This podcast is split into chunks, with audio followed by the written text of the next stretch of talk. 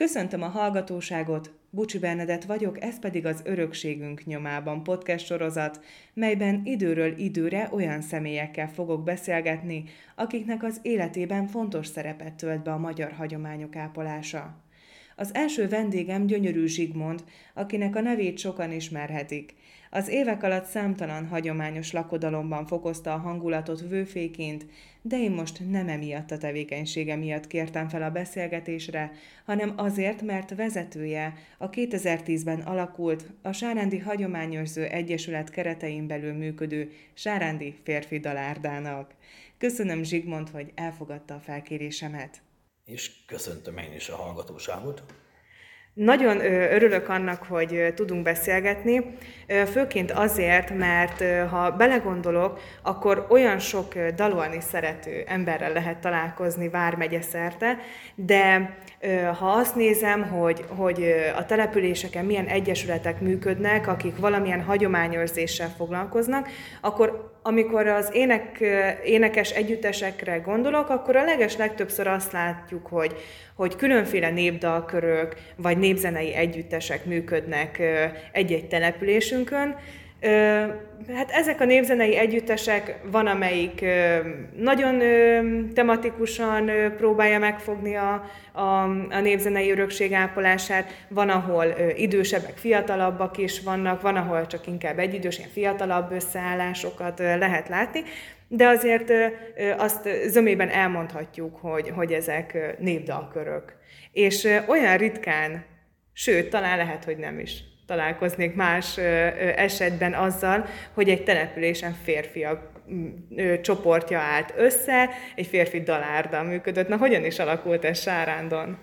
Hát ennek mindenképpen van hagyománya, tehát a régi fotókon és az elbeszéléseken keresztül mi ezt úgy tudjuk, hogy a 30-as évek, 20-as évek közepétől a 30-as évek végéig működött Sárándi férfi, református férfi dalárda is. Nagyon nagy létszámmal működtek, és akkor mi, mikor az, a Hagyományőrző Egyesületet megalapítottuk, akkor úgy alapítottuk meg, hogy a helyi kézműveseket, színjátszókört, dalárdát, és minden hagyományőrzéssel kapcsolatos dolgot fogunk támogatni. És ez a dalárda, amikor az Egyesület alakult, akkor alapítottuk a 56-an ezt a daládát, akkori nagy öregekkel együtt, és ez bizonyult a legéletképesebbnek, mert a, többi, többiek úgy lemorzsolódtak, és a daláda meg azóta is megvan. Észrevettük azt, hogy a közös éneklés szokása megy ki a divatból. Lassan csak slágerekre futja, jó, ha magyarul. És hát ekkora kincsel egyetlen egy nemzet se rendelkezik, mint a, mint a itt a magyarok a Kárpát-medencébe. 240 ezer népdalnál több, és abból most én lakodalmakból meg tudom állapítani, hogy ha 5-6 ezer lakodalmas szokásdallamból egy kezemben meg tudom számolni, hogy hányat használnak, és akkor ilyen gondolatokkal, hát énekeljünk együtt, és akkor a Szent István ünnepével kezdtünk, Szent István énekekkel kezdtünk annak idején, és nagyon szerettünk együtt énekelni, és utána mindig bővült a tagság. Így indult. És akkor most is, ha a tagságot figyeljük, akkor már önmagában az is nagy kincs, hogy elmondhatjuk, hogy több generáció találkozik ugye a Sárándi férfi dalárdában. Egészen pontosan hogy is alakul most a tagság létszámát tekintve, illetve a generációkat tekintve? Igen, csak egy picit visszaúrok az, az előző, ott is az volt az érdekes, hogy a nagy öregek, Szendre és Anyi bácsi, meg Szegédi Lajos bácsi ugye azt a korosztályt képviselték, ahol, ahol az közös éneklés, az, az, az, ez egy mindennapos volt. És ez nekünk nagy mintákat adtak, és akkor is úgy álltunk fel, 86 éves, és volt köztünk 20, 21-2 éves, és akkor, akkor is négy generáció volt most. Van egy nagyon tehetséges 8 gyerekünk, és van 80 éves énekesünk is, úgyhogy, és a kettő között nyilván a többiek így oszlanak el, hogy 30 évesek, 40 évesek, 50 és 60 évesek vegyesen. Uh-huh.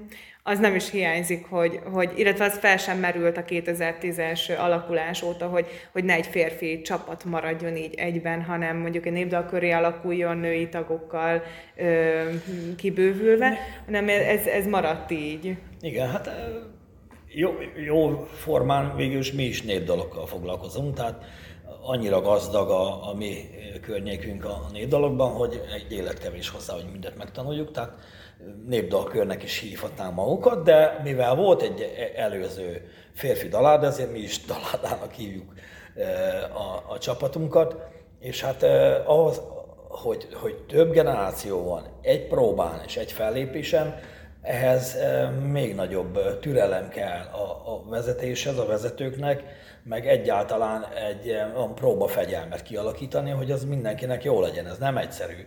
Amikor egy tizenéves ott ül, meg egy 80 éves, azok más igényeik vannak. Tehát maga az 50-60 próba, ami egy évben van, az úgy telik el, hogy mindig egy kicsit azért a, a zenei vezetőnk, Kálmán Péter Cucás is tervezi, hogy mit is fogunk ezen a próbán megvalósítani, és azt, azt azért igyekezni kell betartani, mert különben el lehet hogy beszélgetni, el, eltelik amúgy is az a két óra hossza hamar, de azért legyen látszatja, tehát gyakorolni kell.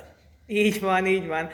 Az ilyen népdalkörös, vagy hát akkor nevezzük dalárdának találkozások és, és próba folyamatok, nekem is ismerősek, nagyon sok évig én is egy-néhány népzenei együttesnek voltam énekese, később citerása, úgyhogy kicsit ismerős az, amikor, amikor fegyelmezni kell magunkat, hogy munka is legyen, és ne csak a társaságot élvezzük, és egy hét elteltével az újabb és újabb találkozások ne arról szóljanak, hogy elmeséljük, hogy mi történt a másikkal, vagy milyen plegykát hallottunk, hanem valóban munka folyjon a háttérben. Milyen rendszerességgel tud összeülni a, a dalárda Hát heti egy próba mindenképpen van, nagyobb fellépések előtt nyilván van, amikor ilyen hétvégén plusz próbák vannak, tehát azért az a 60 próba egy évben, és akkor plusz a fellépések. A, a rendszeres ugye az évkör ünnepein fel szoktunk lépni, a, a falu is felkér bennünket ez, fellépésre, ezek mindig megvannak.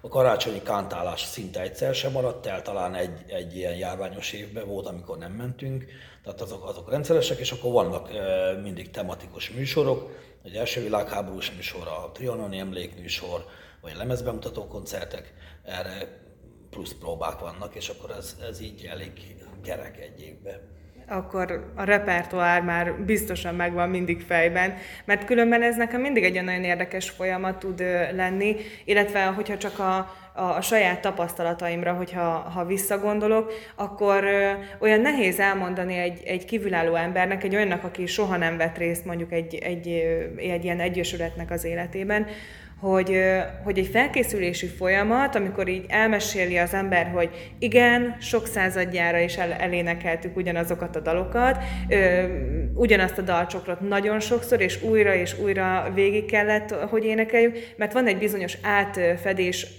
a között, amikor először hallja az ember, megtetszik neki a dal, és amikor vissza kellene énekelni, akkor ez nyilván nincsen meg. Tehát még, még egy szöveg rögzül, amíg a dallam megtapad fejben, amíg elérünk, elérkezünk odáig, addig a pillanatig, amíg, amíg az egész együttes legyen, mondjuk az egy 10 vagy egy 40 fős csapat, teljesen mindegy, hogy, hogy egyszerre vegye mindenki a levegőt a sor végén, amikor szabad, azért az nagyon sok idő, és mikor erről mesél valaki egy, egy laikusnak, akkor talán egy kicsit él, ö, unalmasnak, vagy, vagy egy ilyen kötelező munkafolyamatnak tűnhet, holott egyébként, ha a saját tapasztalatomra gondolok, akkor egy próba folyamat soha nem nem, nem, nem konkrétan a munkáról szól. Mindig van egy olyan, olyan felszabadító érzése a találkozásoknak, tehát a, a felkészülés az nem arról szól, hogy, hogy, hogy rettenetes fegyelembe, és akkor most, most tanuljuk. Hát ezt gondolom, hogy a férfi, sárándi férfi csapatnál sem így van.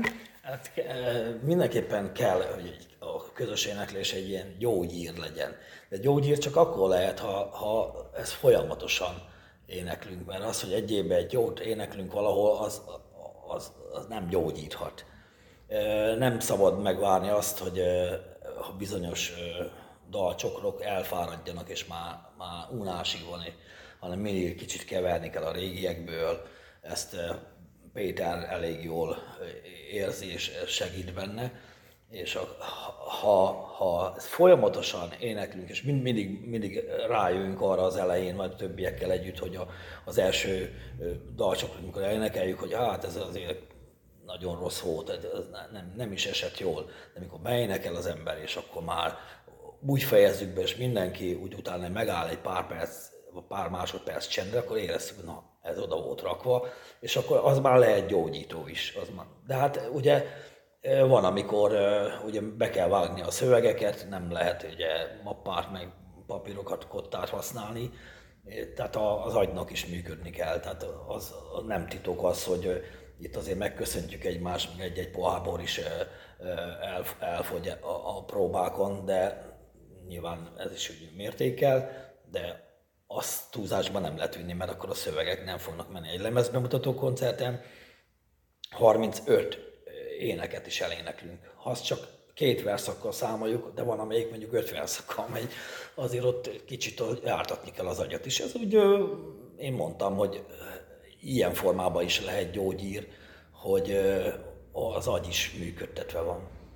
Mert Abszolút. az idős korban mindenképpen ez. Abszolút, de hát ez, ez, ez teljesen, teljesen jogos felvetés. Hát az, hogy egy-egy csoport, mondjuk nyilván lehet olyat látni, hogy, hogy a szöveggel vagy kottával a kézbe áll ki egy csoport, vagy mondjuk aki még kezdő, és, és ez támasz neki, az teljesen érthető. De azért a legtöbb együttesnél nem ez a helyzet, hanem, hanem ugye azt látjuk, hogy, hogy ott valóban felkészülve, a, az előre kitalált ruhában, koncepció szerint összeáll egy csoport, és előadja fejből azt, ami, amit megtanult, és amivel ő készült Hát ez, hát ez, igen, ez kihívás. Ez, ez, ha tarkítva van olyan mulatságokkal, ahol meg szabadon lehet énekelni, és mindenki énekelheti azt, amit a, ők, neki a legkedvesebb, na akkor aztán még több szöveg előjön, de ami, ami úgy ki van írva, vagy na most erről szól, akkor azt,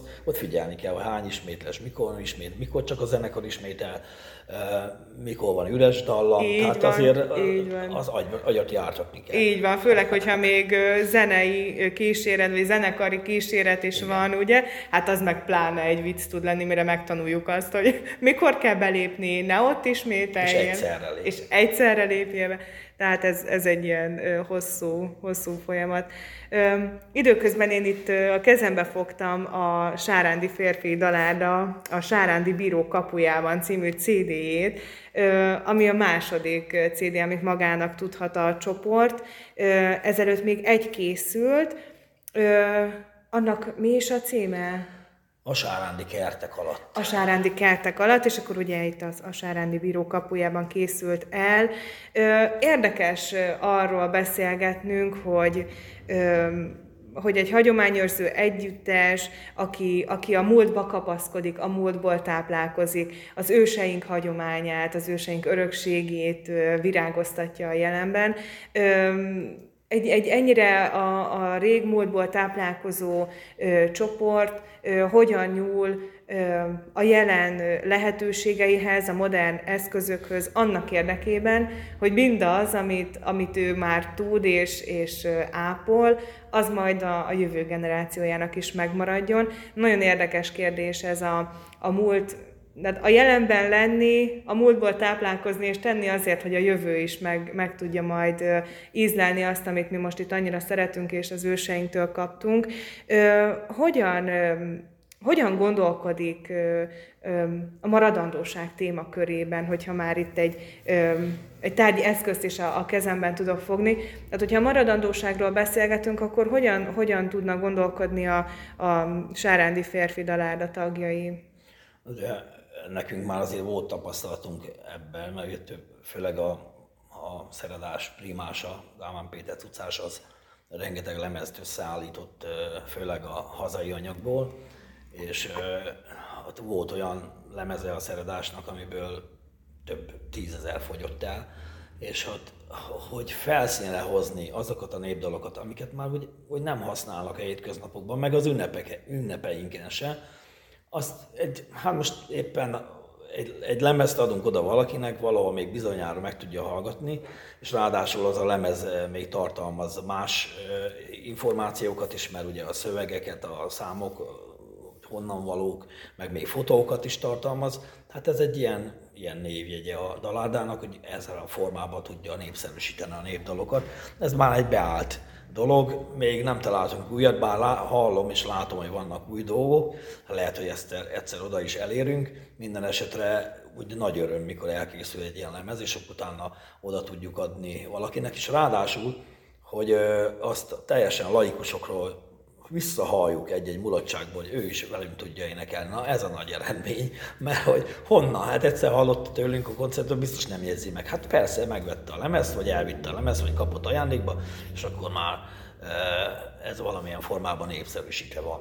És ha most a, a ez mi kettőt adtunk idáig, de nyilvánvaló, hogy uh, még a Péterrel másik 13-an is közreműködtünk, hogy, hogy elég sok népdalt úgy felszínre hoztunk, ami, ami már elfeledésbe volt, elfeled, elfeledték az emberek, és akkor visszahalljuk ezt táncházakba, itt-ott, ez jól, érz, jól eső érzés. Igen, egy kicsit nehéz arról beszélgetni, hogyha ha, ha zenéről van szó, hogy, hogy ma hol kap helyet a, a népzene a népszerűségi listán, mert inkább mindig azt lehet mondani, hogy van bizonyos kör, aki nagyon szereti, aki érdeklődve fordul felé, akár kutatást is végez azért, hogy a, a, a tudását egy kicsit mélyebbre tudja ásni mennyire tud népszerű lenni, vagy, vagy egyáltalán mennyire lehetséges az, hogy népszerűséget szerezzünk a, a népzenének? Na, de elég sok formáját próbáltuk így beiktatni az életünkbe.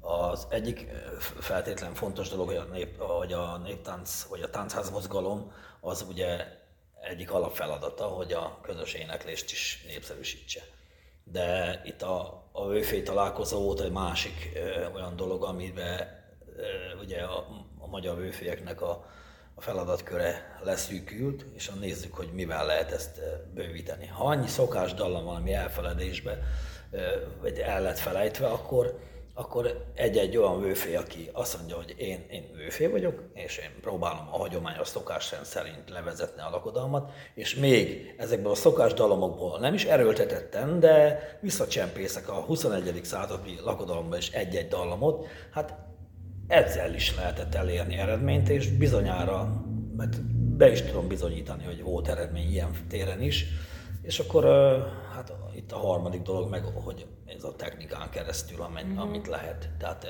ez le, valamikor nem is tud, tudtuk, hogy honnan került fel az internetre bizonyos koncert vagy, vagy fellépés, de ugye ránk telefonáltak, hogy ez mennyire tetszett nekik. Hát terjed ez így van, így van. Hát már most azért, hogyha valami felkerül, akkor sok mindenkit elérhet az interneten. Nekem különös, különös emlékem például itt, a, ha már egy a népszerűségi témát lovagoljuk meg, mindig egy nagyon érdekes tapasztalat volt, hogyha megfordultunk egy-egy falunapon, városnapi rendezvényen. Szerintem azért ezeknek az eseményeknek nagyjából elengedhetetlen eleme az, hogy, hogy egy-egy népdalkör vagy egy-egy népzenei formáció ne kapjon bemutatkozási lehetőséget. Mindig ott vannak a, a helyiek, biztos, hogy bemutatkoznak. Nagyon sok helyen szokás, nem tudom, a testvértelepüléseket elhívni, akkor nyilván azoknak a, a, a városoknak, falvaknak a, a hagyománykincséből is kaphat ízelítőt az, aki ott van. Ö, nagyon szép gondolat, és mégis van bennem egy kettős érzés olyan szempontból, hogy ha csak a saját tapasztalatomra gondolok, akkor én nem, nem láttam például egy-egy ilyen rendezvényen olyan nagy érdeklődést ezekre az előadásokra. Én nekem annyira a fülembe cseng az a mondat, amikor egymást azzal nyugtatjuk, nem baj, énekelünk egyet magunknak. Ugye ez valahol olyan szomorú, de közben meg mégsem az, mert, mert közben meg be tudom látni azt, hogy nyilván nem fogok tudni megszólítani egy bizonyos réteget ezzel az előadással, de valahol mégis arra vágyom, hogy, hogy én ezért dolgoztam, én, én erre készültem, gyertek, hallgassátok meg. Hogy ez olyan érdekes tud lenni, nem tudom, hogy például a Dalárdának milyen tapasztalata van, hogyha nem egy olyan közösség előtt lép fel, ahol nyilván összegyűltek azok az emberek, akik kíváncsiak voltak erre a bizonyos előadásra? Hát mindenképpen kellenek a tematikus vagy a, a színpadra állított dalcsokrok, meg műsorok, de az, amikor utána szabadon, élményszerűen úgy tudja átadni a népdalt egy daláda, hogy már nincs tét, nincs tét, hanem uh-huh. ott szabadon kinek mi jut eszébe, és ha ott, ott, ott azt az élményt megjegyzi egy fiatal, mert nem egyszer tapasztaltunk, na, az, az az igazi siker. Sokszor vagyunk, hogy, hogy jaj, lement rólunk a teher, az, ez a színpadi teher, és akkor utána kialakult egy szabad éneklés, teljesen spontán, és akkor úgy, úgy belefeledkezve egy jót éneklünk, és még csatlakozunk hozzánk még nem tudom mennyi, amennyit tudnak bele a szövegbe vagy dallamból, akkor énekelik, vagy csak figyelik, vagy ott állnak, vagy megkínálnak bennünket, na ezzel nagyobb eredményt értünk el. Akkor Szerintem... lehet, hogy ebben van a kulcs. tehát lehet... tehát a, a, azt a mai gyermek már nem tudja egyenesen, arányosan örök, örökölni a nagyszülőtől, meg a szülőtől, mert nincs otthon se éneklés. Tehát kellenek olyan alkalmak, amikor vannak azért, kell, lehet keresni különböző táborok, van, ahol csak éneklésre hoznak össze külön rendezvényt, mi is szoktunk ilyet szervezni de nekünk a szabad éneklés spontán egy, egy ilyen nagy teher letétele után az egy megváltás, és az, most ha nyilván ott az ember téveszhet szöveget, vagy esetleg egy más fajta, egy pajzán szöveget belekever, vagy mhm. éppen, uh-huh. éppen ami jön, de annak a hatása az biztos, hogy akkor lehet, hogy ebben van a kulcs inkább, mint sem az, hogy... hogy... Legyen élményszerű ö, uh-huh. ö, átadás is, tehát kell, fel, fel tudjuk villanyozni a, a közönséget a színpadon, szerintem sokszor sikerül ez, de legyen a, egy amolyan is, mert ott, ott teljesedik ki a dolog igazán. Na hát akkor azt kívánom, hogy minél több ilyen felszabadult pillanat is jusson még a Dalárda életébe, de azért ezen kívül nagyon sok színpadra lépést is kívánok a csoportnak. Nagyon szépen köszönöm, hogy tudtunk beszélgetni. Remélem, hogy, hogy a, a jövőben eléri a, a célját minden, minden szinten a, a Dalárda. Köszönjük mi is a lehetőséget.